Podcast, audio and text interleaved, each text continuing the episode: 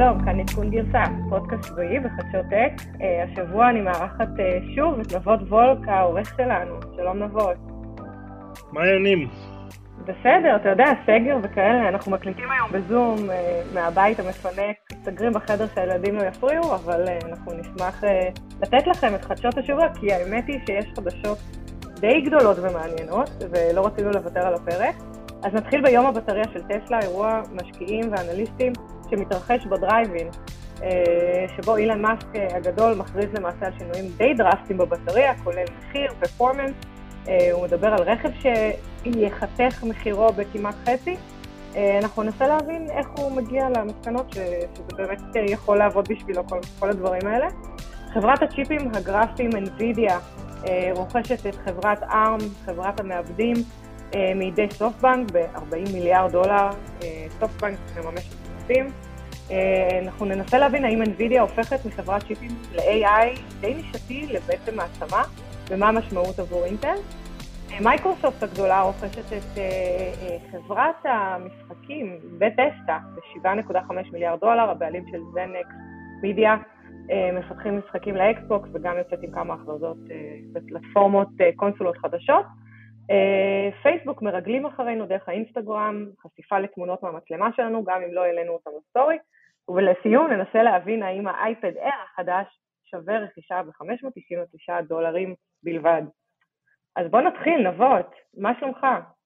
בסדר גמור. אמ, תקשיבי, יש לנו שבוע מאוד מאוד אה, עמוס, אז אני הסתכלתי שאתמול, יחסית ליום שאנחנו מקליטים, היה את הטסלה יום הבטריה. אז קודם כל, אילון מאסק שוב פעם בכותרות, אה, זה אירוע שהוא לא וירטואלי, הוא נדחה כבר כמה פעמים בגלל הקוביד, אבל בסוף אילון החליט שהוא עושה את זה, ובגדול, הוא בעצם הקים איזשהו דרייבינג, הוא קרא לזה The Tesla Drive-In Theater, והוא נתן למשקיעים ולאנליסטים קהל די מצומצם, אבל היו שם איזה 100 לפחות איש, אה, להיכנס לתוך רכבים של טסלה, וכל אחד בנפרד ישב ברכב אחר, אה, ובעצם הקשיב לאילן שעמד על הבמה והופיע, ובעצם כולם צפצפו במקום למחוא כפיים. אני חושבת שאנחנו פה בזמן היסטורי אה, אה, בחיים, באמת שדברים כאלה מתרחשים. אוקיי. Okay. מה, מה המטרה כל כך חשובה שהיא מקבלת יום שלם? כן, זהו, זה באמת יוצא דופן, וזה נעשה בדיוק אחרי אה, ההודעה לאנליסטים על, ה, על הרבעון.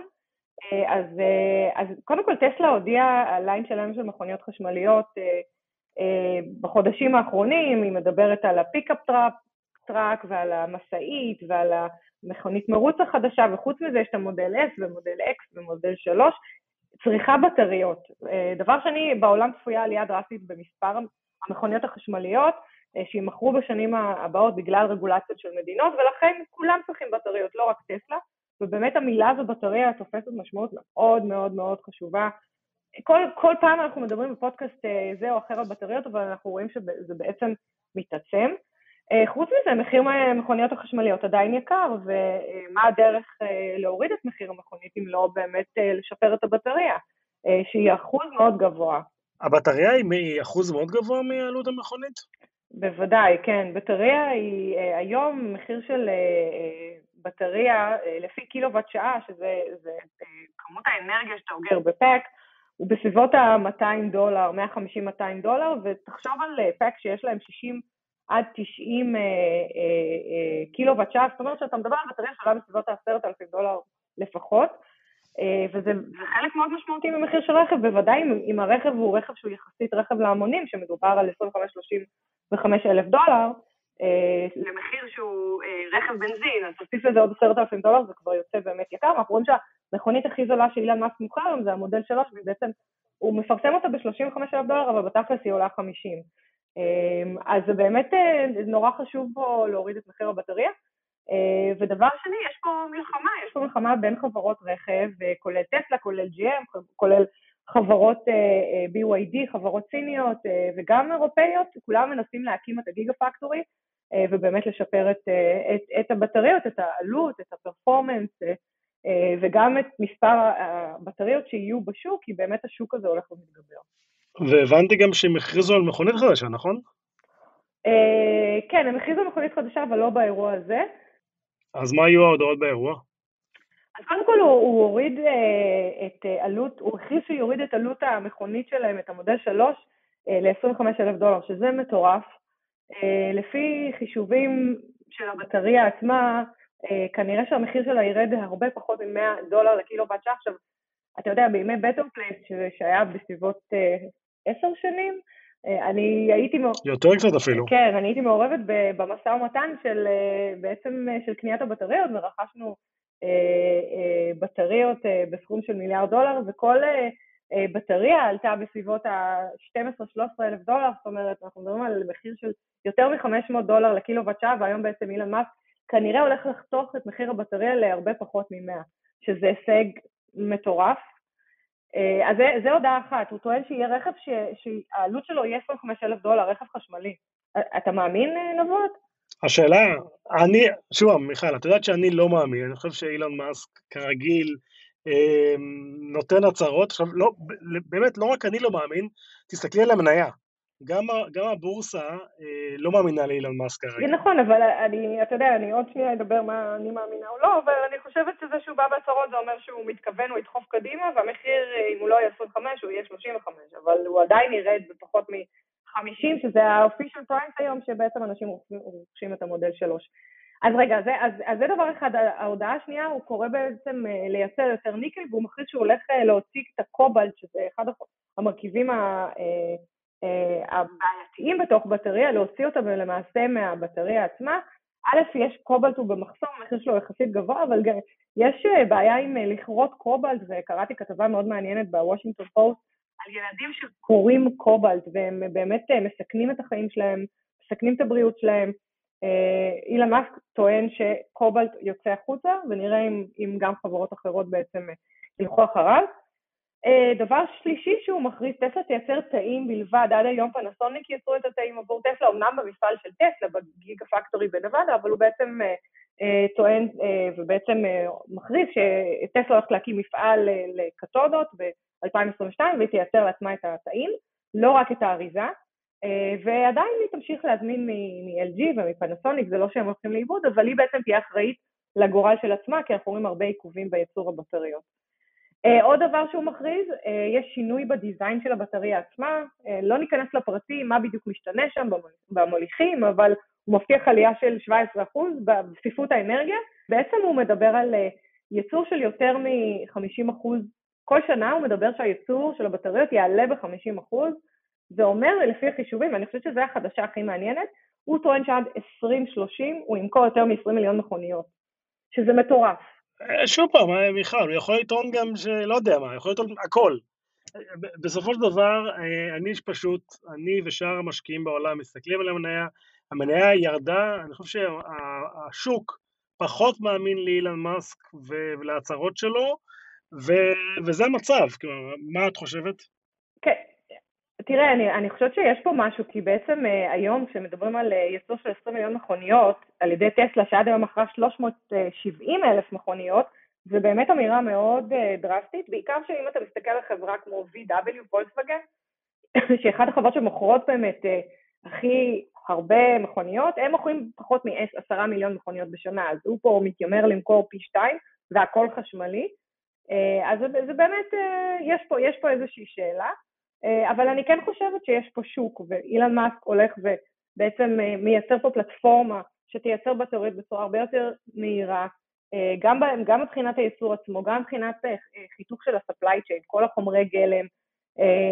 הוא למעשה מדבר על כימיות חדשות, הוא מדבר על יכולת להכפיל את המפעלים שלו, יש לו כבר מפעל אחד, הוא הולך להכפיל אותם, הוא הקים מפעל בסין, הקים מפעל ליד ברלין, אמנם לאריזה ולאסמבלי של המכונית, אבל הוא כבר יודע לעשות את זה. זה, זה השוני הגדול. אני חושבת שבשנה, שנתיים האחרונות הוא נתקל בהמון בעיות, היו הרבה עיכובים, שלא, לאו דווקא תלויים בו, היו תלויים גם ב-supply chain, אבל הוא לומד uh, לעשות את זה, ואני חושבת באמת שלמרות העיכובים, uh, ולמרות ההבטחות uh, הקשות uh, מבחינת, uh, אתה יודע, אופרטיבית, אני, אני מאמינה לו, ואני חושבת ש Tesla תלך קדימה.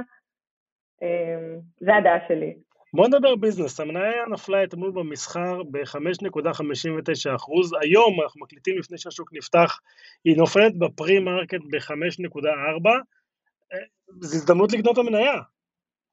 נכון, אתה צודק, אבל קודם כל אני לא אוהבת להמליץ על לקנות מניות, זה לא התפקיד שלי בפודקאסט, אני באתי להעביר חדשות, דבר שני, אני חושבת שהשוק היום נמצא במצב די קטטוני, הוא מטורף, הרבה אנשים קונים, מוכרים, אף אחד באמת לא יודע מה הולך לקרות, וזה ממש לא קשור לטסלה.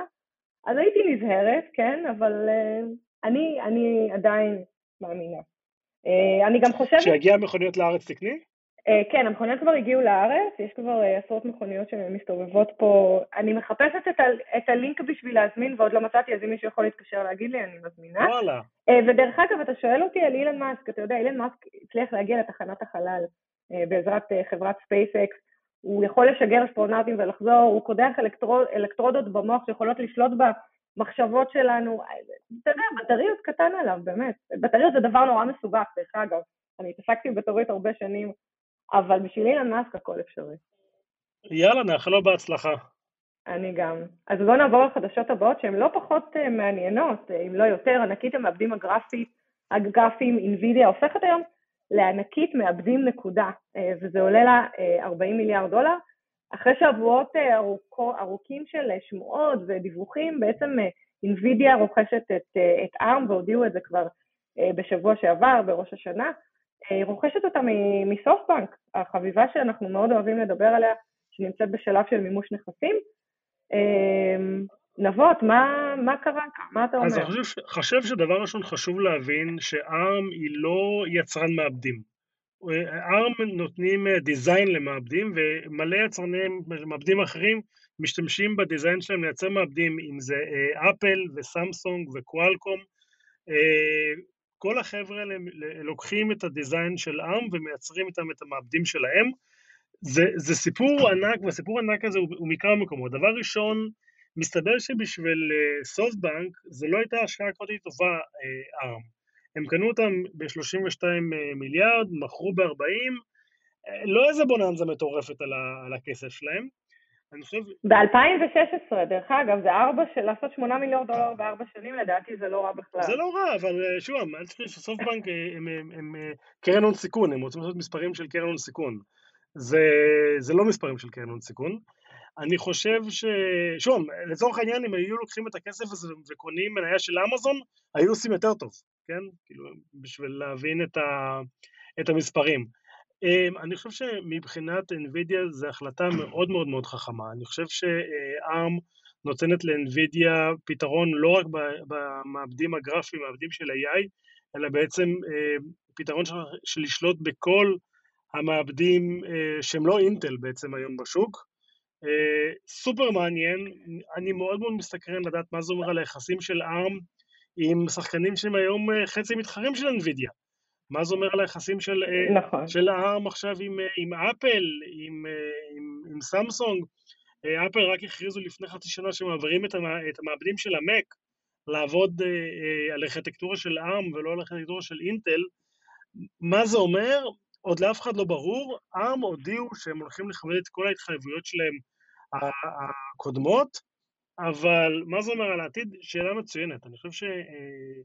כן. שזו זכייה ענקית לגמרי של NVIDIA שהם, שהם לקחו את ARM, ושוב, וגם, את יודעת, אנחנו דיברנו על זה פעם, זה מדהים לראות את NVIDIA, שהיו חברה שיצרה כרטיסים גרפיים לגיימרים ולשוק המקצועי, נכון. אה, עברו לעולם הזה של אה, AI ושל בלוקצ'יין, ובגלל הבוסט הזה בעולמות האלה הם היום אה, בעלים גאה לא רק של בלנוקס שהם קנו לפני שנה, אלה הם, הם הבעלים גם אה, משבוע שעבר של ARM, שזה ענקית אה, בריטית, חברה סופ, נכון. סופר מעניינת וסופר חיובית, נחשבת מאוד מאוד ידידותית לכולם עד עכשיו.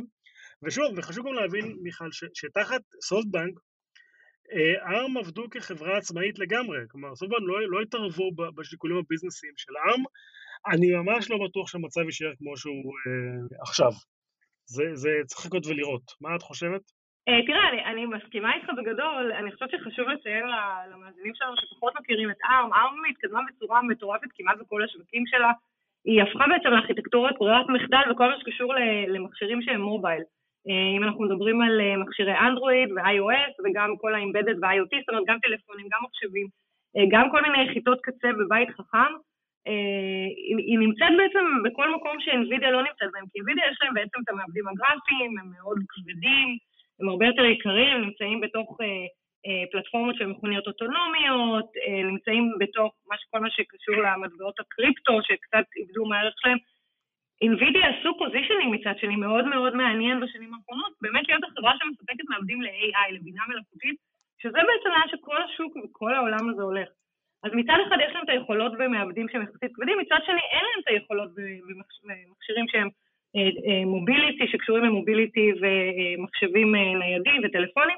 אז אני חושבת שהחיבור הזה הוא מאוד מאוד מאוד חכם, מאוד מאוד נכון עבור R, ואני חושבת שהוא גם נכון עבור האנושות, כי בעצם הוא, הוא יכול בעצם לעזור לנו לקבל טלפונים או מחשבים או בכלל צ'יפים שהם מעבדים רגילים, אבל יהיה להם יכולות של AI שבעצם NVIDIA, NVIDIA תביא, ו-NVIDIA ניסתה להיכנס לשוק הזה, אבל היא לא, היא לא הצליחה, כי, כי אתה יודע, יש חברות שהן הרבה יותר מתקדמות, כמו ARM למשל. ל-NVIDIA יש מכירות של עשרה מיליארד דולר בשנה, שנה שעברה, לעומת 70 מיליארד לאינטל, אבל השווי שוק שלה הוא 320 מיליארד, לעומת אינטל שהוא רק 200. זאת אומרת, אנחנו רואים שיש לה שביעית מה, מהמכירות, מהרבניוז, אבל שווי שוק הרבה יותר גדול, ובעצם האנליסטים מאמינים באינווידיה, הם פחות מאמינים באינטל, לצערנו, אני חושבת שאינטל זו חברה, חברה מדהימה, אבל אינווידיה באמת מסתכלת על העתיד, ואינטל מנסה כל הזמן להיכנס לעתיד, נכשלת בהרבה מהמקרים. אני יכול להגיד לך שאני ברמה האישית מאוד מאוד מחכה למחשבי Mac שיצאו במעבדים של ARM, ולא לארכיטקטורה של אינטל, כי זה אומר שהמחשבים האלה יהיו הרבה יותר חסכנים בסוללה, הסוללה תחזיק אולי אפילו יומיים בלי להטעין, כמו שאנחנו מכירים מהאייפד היום, ואותי באופן אישי זה, זה, זה מאוד מרגש בגלל הסיפור הזה של הסוללה והתלות במתן, אני עכשיו עם מחשב כל הזמן מחפש את המתן, אם אני לא צריך לעשות את זה עם המחשב הנייד שלי, שמחה וששון יהיה לי. אני גם כל הזמן עם, עם ההטענות האלה, אבל uh, עברתי למק לאחרונה, כמו שאתה יודע, הייתי ב-PC ואני הרבה יותר מבסוטית, אני חושבת שיש פה איזשהו שיפור uh, מאוד גדול גם במעבד וגם בבטריה. Uh, רציתי קצת לדבר על, uh, על המנכ"ל של אינווידיה, לא יודעת, יצא לך להכיר אותו, הוא היה בארץ הרבה פעמים. ראיתי אותו פעם אחת, כן. הוא בן אדם מאוד נחמד, חביב, הוא קוראים לו ג'נסן הונג, והוא בעצם uh, לאחרונה, לא יודעת אם שמת לב, הוא בישל לעצמו את הטייטל הזה, אני חושבת, בתור המנכ"ל הכי חם בעולם, עכשיו אחרי הרכישה של אינווידיה בעיקר. אבל uh, הוא, הוא מסתובב עם מעיל מאור, הוא קצת מזכיר לי את סטיב ג'וב שהיה עם החולצת גולף השחורה, אה, ואפילו שיושב בבית, הוא בעצם, שמעתי שהוא ניהל את כל המכירה, את כל העסקה הזאת, ולא לא רק בעצמו, עם קבוצה פנימית של NVIDIA, לא היה כאן investment bankers גדולים, הוא ניהל את זה מהבית שלו, והוא לבש את המעיל מעור או וסט שחור, ככה מאוד עושה לעצמו positioning. אה, והוא בן אדם מאוד, אה, נראה לי, באמת, לא שאני מכירה אותו לעומק, אבל אה, הוא ככה מסתכל, מסתכל לך בעיניים ומדבר, והוא בגיל 30 ישב והוא חשב על באמת לבנות חברה במסעדת דניס, שזה מסעדה כזו של סנדוויצ'ים. הוא ישב עם שני, שני מהנדסים ו... בסן חוזה, והוא רצה לבנות חברה שתיתן איזשהו יתרון מאוד, מאוד אדיר לגיימרים, כי זה היה תחום שהוא התעניין בו. והוא יצר באמת חברה עצומה, ובכלל, העסקה הזו מטורפת. אתה שמעת שבעצם סופטבנק פנו אליו, לאינווידיה, זאת אומרת... אה, באמת?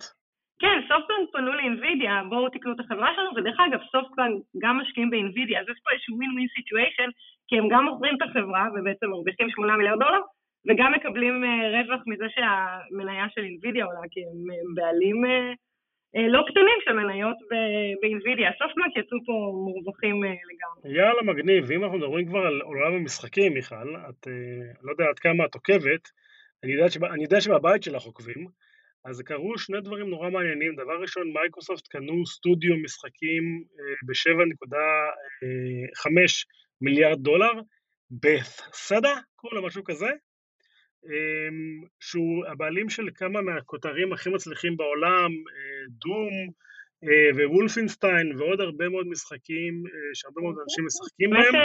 אני חושבת שמייקרוסופט עושה צעד די מפתיע, הבנתי שזה זעזע או... עולם הגיימינג is shocked, זה מה שכתוב באיזושהי כתבה מה Wall Street Journal, כי זה מחיר מאוד משמעותי. זה מאוד מש... מחיר משמעותי, ואנשים התחילו לנסות לחשוב למה מייקרוסופט בעצם קנו את החברה הזאת, למה מייקרוסופט צריכה לקנות סטודיו למשחקים, והמחשבה הראשונה שאנשים חשבו, כולל השוק, אמרו אוקיי, מייקרוסופט רוצים משחקים שיהיו אקסקלוסיביים לפלטפורמה שלהם ושלא יהיו על PlayStation, זו הייתה המחשבה הראשונה. ומסתבר שזה לא הסיפור, כלומר, גם פה הסטודיו אמר שהוא ימשיך לתמוך ב PlayStation, כמו שזה אנחנו ב Xbox. הסיפור הוא בעצם Game Pass.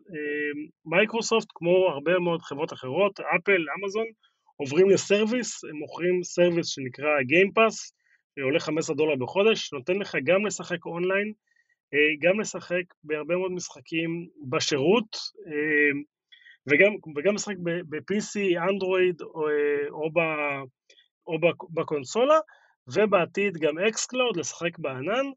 השירות הזה, שיש לו את הקטלוג משחקים של, של הסטודיו הזה Bethesda, נותן להם עושר מאוד מאוד גדול ובעצם מחזק את התפיסת service שלהם. עניין שבעצם יש להם כרגע גישה ליותר סטודיו ולכוח אדם שמפתח משחקים, ובעצם למייקרוסופט, ויש להם היום כבר גישה ל-23 סטודיואים שהם שלהם, והם הולכים באמת באסטרטגיה של בואו נפתח כמה שיותר משחקים שהם אקסקלוסיביים ל Xbox ולא ל PlayStation. אני חושבת שזה גם חלק מה, מהאסטרטגיה, ובטח, אתה יודע, לשלם 7.5 מיליארד דולר זה, זה לא סכום שהולך ברגל. אני דיברתי עם הבן שלי וניסיתי להבין למה הוא משתמש בפלייסטיישן ולא באקסבוקס, כי אני פחות מומחית. אז הוא, הוא כן טוען, בניגוד למה שאמרת נבות, שמבחינתו זה מספר משחקים האקסקלוסיביים שהפלייסטיישן מציע לו, והוא אישית הרבה יותר נהנה מהמשחקים של הפלייסטיישן. אז נכון, זה, זה, זה המצב כרגע, כרגע לפלייסטיישן יש משחקים אקסקלוסיביים מאוד מאוד טובים, ואקסבוקס רוצה לשפר את המצב, אבל שוב, תסתכלי על כל המסמכי האסטרטגיה ועל כל מה שמייקרוסופט מדברת עליו, זה על ה Game Pass ועל ה service. והכסף, מייקרוסופט רואים שהוא הכסף הוא ב service. היו כמה הכרזות על קונסולות, שתי קונסולות חדשות של, של אקסבוקס, שמשפרים את, ה, את הביצועים, אבל בתכלס, אתה קונה את הקונסולה, היא עולה בסביבות 500 דולר. לכל משחק עולה 70 דולר, ואני חושבת שגיימרים מתחילים, או גיימרים שהם אפילו לא top of the line, קונים לפחות חמישה-שישה משחקים בשנה, ובעצם רוב, ה, רוב ה revenues פה באים מהמשחקים, זה דבר אחד. דבר שני, מן הסתם, זה ה access שמייקרוסופט רוצה ל users. היא רוצה להיות מחוברת לאנשים, היא רוצה למכור להם עוד דברים, היא רוצה לפרסם, היא רוצה ללמוד עליהם כדי, כדי לפרסם, להשתמש בדאטה ל market research ומן הסתם בשירותי ענן. אז בואו נעשה שנייה סדר, הוכרזו, הוכרזו כבר לפני כמה חודשים הקונסולות הדור הבא, שבוע שעבר לקראת החגים התפרסם המחיר שלהם, בישראל האקסבוקס Series S יעלה 1,350 שקל, הדגם האקסבוקס Series X יעלה 2,200 שקל, בפלייסטיישן, הפלייסטיישן 5 מהדורה דיגיטלית יעלה 2,000 שקל, והמהדורה הלא דיגיטלית יעלה 1,600 שקל. ההבדל בין, בין הקונסולות הגדול הוא שלשתי החברות יש גרסה בלי Blu-ray drive ועם Blu-ray drive, מתוך ההנחה ומתוך גם העידוד של החברות שתקנה את הגרסה בלי הכונן, שאז בעצם כולנו שבויים לחנות, לחנות משחקים שלהם, ומאמינים, כמו שאת אמרת מיכל, שאת הכסף הגדול הם יעשו מהמשחקים ולא מה, מהקונסולה, כי כמו שאמרת, 70 דולר כפול כמה משחקים שאתה קונה בשנה, הרבה, הרבה מאוד כסף יש במשחקים. המשחק המרכזי של Bethesda נקרא Starfield, לא יודעת אם אתה מכיר, שאלתי את הבן שלי, הוא לא הכיר, לא אבל אני, אני חושבת שהם קנו לא רק בשביל המשחק, אלא באמת בשביל הפלטפורמה הזו שנותנת את הגישה גם ל-PC, גם ל cloud וגם לקונסולה. בסדר, מעניין. אני באופן אישי מת שיהיה לי זמן אה, לשחק משחקים כאלה, זה נראה לי נורא כיף. מעודד המון חושים של אה, אה, תנועה ומחשבה מהירה וכל מיני כאלה. אני מת שיהיה לי זמן. אני, דרך אגב, אני תמיד קונה את הקונסולות האלה, ומעלות אבק, אני כאילו לא, לא מגיע לזה אף פעם, אבל אני, אני, מת, אני מת להגיע לזה. ערב משחקים, כמו שאילון מאסק עושה עם סרגי כשהוא מגיע לסיליקון וואלי. יאללה, קבענו. קבענו. עליך. עליי. אז את יודעת שיש לנו, כשאנחנו עושים את ה lineup, יש לנו קבוצה ואנחנו קוראים לסיפורים כאלה סיפורי תור. מסתבר שטובים, יש תביעה כרגע בניו ג'רזי נגד פייסבוק, שאפליקציית אינסטגרם נתפסה שהיא מפעילה את המצלמה גם הקדמית וגם האחורית, לא בזמן שה user מבקש, ובעצם שולחת כנראה דאטה לענן בשביל ללמוד. כמובן שפייסבוק אומרים שזה היה באג, וזה לא משהו שהם עשו במתכוון, אבל שוב פעם, פייסבוק נתפסים, מפרים את הפרייבסי של המשתמשים. מה, מה את חושבת על זה? כתבה הזו, ואני באמת הייתי בשוק. Um, הבנתי שהם לא רק חודרים למצלמה, הם גם חודרים לתמונות שצילמת ולא העלית אותן לסטורי, כן. אה, והם בעצם יכולים uh, בעזרת uh, טכנולוגיית AI מתקדמת להבין מה יש בתמונה ולהשתמש בנתונים האלה בשביל market research. Um, ויכול להיות שאני מאמינה להם שבאמת הם לא התכוונו לעשות את זה, וזה היה באג, אבל עצם העובדה שיש להם את היכולת לעשות את זה, ושזה קרה, גם אם זה איזשהו חוקר uh, שעשה איזושהי טעות, uh, אני חושבת שזה נתון מאוד מפחיד, אני חושבת שתור הייתה שורפת פה, לא יודעת, איזה דגל אדום אם היא הייתה בשידור. כן, מפחיד אותי לחשוב שאנשים נכנסים לי לחיים הכי אישיים שלי, וביום-יום אני צריכה להסתתר, או אולי באמת אפילו לא לקחת את המכשיר הזה איתי, כי, כי אני לא חושבת שזה באמת אה, הגיוני. שחברה כל כך גדולה אה, תיכנס לחיים. זה, לא, זה, מה שמדהים אותי בסיפור הזה, זה גם שרק לפני חודש היה להם תביעה שתבעו אותם על זה שהם אה, אספו 100 מיליון אה, תמונות ואספו מהם מידע, זיהוי פרצוף ומידע ביומטרי אחר למטרות של, כלומר לפייס רקוגנישן. ו- וגם שם הם, הם טענו שזה לא נכון, אבל וואלה, תשמעי מיכל, את תמיד בצד של פייסבוק ואינסטגרם, אבל אם יש כל כך הרבה uh, תלונות, משהו חייב להיות נכון. בדרך כלל אין לי בעיה לשתף את הדאטה שלי, ושיעשו כמה market research שהם רוצים, וימכרו לי מה שהם רוצים, אין לי בעיה, ואני חושבת שלהיכנס, לחדור לחיים הפרטיים של אנשים אה, ביום-יום, אה, ללא מתן רשות, זה באמת עובר את הגבול. בואו נקווה שבאמת הם תיקנו את הבאג הזה וזה לא יקרה. אמ, ואתה יודע, אני חושבת, אני מתחילה לחשוב שבאמת אה, צריך לפצל בין פייסבוק לאינסטגרם, כי, אה, כי יש להם יותר מדי כוח ויותר מדי טכנולוגיות, ואם יהיו, הם יהיו שתי חברות נפרדות, אה, יכול להיות שהם לא יגיעו לכזה, לכזאת חדירה לפרטיות. אבל אין מה לחשוש, הסטורי שלך יישאר פעיל. אני חייבת לציין שאני מקבלת מספר מצומצם מאוד של עוקבים בסטורי שלי. האינסטגרם שלי הוא יחסית פרטי ואישי, אבל אנחנו תמיד מבטיחים שנעלה את התמונות ואת הנתונים וה... אה, ואת כל מה ש... שאנחנו מדברים עליו באינסטגרם של עדכון גרסה, שדרך אגב קוראים לו ריאורק באינסטגרם, אנחנו לא תמיד עושים את זה, אנחנו מבטיחים שזה יקרה בקרוב. אמ, אז זהו, אנחנו רוצים לסיים בכתבה מאוד מעניינת. אה, היה כנס אה, השנתי של אפל והוכרזו הרבה devices חדשים וכל מיני שיפורים ל-devices קיימים. אה, ואחד הדברים שאני קראתי עליו זה האייפד אייר, אה, שהוא נראה קצת כמו האייפד פרו, אה, אבל יש לו כל מיני יכולות מדהימות, יש לו עיצוב הרבה יותר חדשני וסליקי כזה, מאוד דק, האייפד עצמו הוא יותר גדול, המסך שלו יותר גדול, יש לו מעבד חדש של אפל עם ביצועים מהירים יותר, יכולת של AI, אני חושבת שלפי מה שהבנתי זה ממש גן עדן למפתחי אפליקציות וזה עולה 599 דולר. השאלה שאני שואל את עצמי בכלל זה אם את קונה.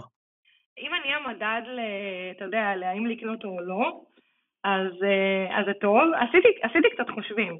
אז מאז שעברתי למק מה-PC, אני לא משתמשת באייפד. אני פשוט לא משתמשת בו, אני משתמשת או בטלפון, ואני עושה המון דברים על הטלפון, אם זה לראות סרטים לא בקוויבי, ולענות על אימיילים, וכל מה שצריך, כל הרשתות החברתיות, ואם אני צריכה משהו קצת יותר גדול ומסיבי, אני משתמשת במחשב, לא משתמשת באייפד. אה, אני גם חושבת שאם אני אקנה אייפד, הילדים שלי נורא יהיו מבסוטים, אייפד חדש, כי יש להם את הישנים, וזה בעצם לא יהיה אייפד שלי, אז חבל על הכסף. אז אני חושב שהאייפד אייר הוא מעניין, כי הוא מתחבר למקלדת החדשה של אפל, ה Magic Keyboard, ואני רוצה לנסות את זה בתור אה, מחליף לפטופ, לעבוד עם אייפד עם מקלדת ועכבר במקום לפטופ, לראות אם זה עובד או לא. אני חושב שלשם הפלטפורמה הולכת, הפלטפורמה מושכת אה, לכיוון של ה-PC. דרך אגב, בכנס אה, האחרון, אה, טים קוק אמר ש-50% ממשתמשי האייפד הם משתמשים חדשים שלא היה להם אייפד לפני, אז הם כן ממירים אנשים לאייפד בתור המחשב שלהם, לא יודע. אה, מסקרן אותי להגיד לכם אני קונה או לא קונה, בעיקר לא יושבים בבית ולא כל כך זזים ממקום למקום, המשמעות של, אה, של מק, שהוא קצת שוקל יותר וגדול יותר, פחות משמעותית עבורי לעומת אתה יודע, האייפד שהוא באמת יותר קליל ואפשר לזוז, אולי לזוז מחדר לחדר זה גם משהו, אבל נראה, אולי אני דווקא, אני דווקא זוממת על השעון החדש שלהם, שיש לו כל מיני פיצ'רים חדשים, בעיקר בתחום של הדיגיטל הרסקיה, והחלטתי שאני גם רוצה לרוץ ולמדוד דופק, כי עד היום אני רצה ככה להנאתי, אה, אז זה המטרה, אני יודעת שנבות, אתה רץ עם כל האפליקציות שיש, ויש לך מאמן ריצה וירטואלי. אה, חבל לך הזמן, אני חצי רובוט. יאללה, מיכל, נגמר לנו הזמן. היה לנו נורא כיף היום. תודה שבאת נבות, ואנחנו נמשיך אה, להקליט את הפרקים מהמשרד הווירטואלי בבית בשבועות הקרובים, עד שנצא מהסגר. אז uh, תודה רבה לנבות וולק, העורך שלנו, שהיית פה היום, תודה לתוכנית תודה לגלי צה"ל. דורון רובינשטיין, לי גינדי לוי. לי שעורך את הפודקאסטים ובעצם משדר אותם. אנחנו נמצאים בכל אפליקציית פודקאסט וגם בגלי צה"ל ובספוטיפיי. אה, זהו, ותרגישו טוב ותשמרו על עצמכם. יאללה, ביי. ביי.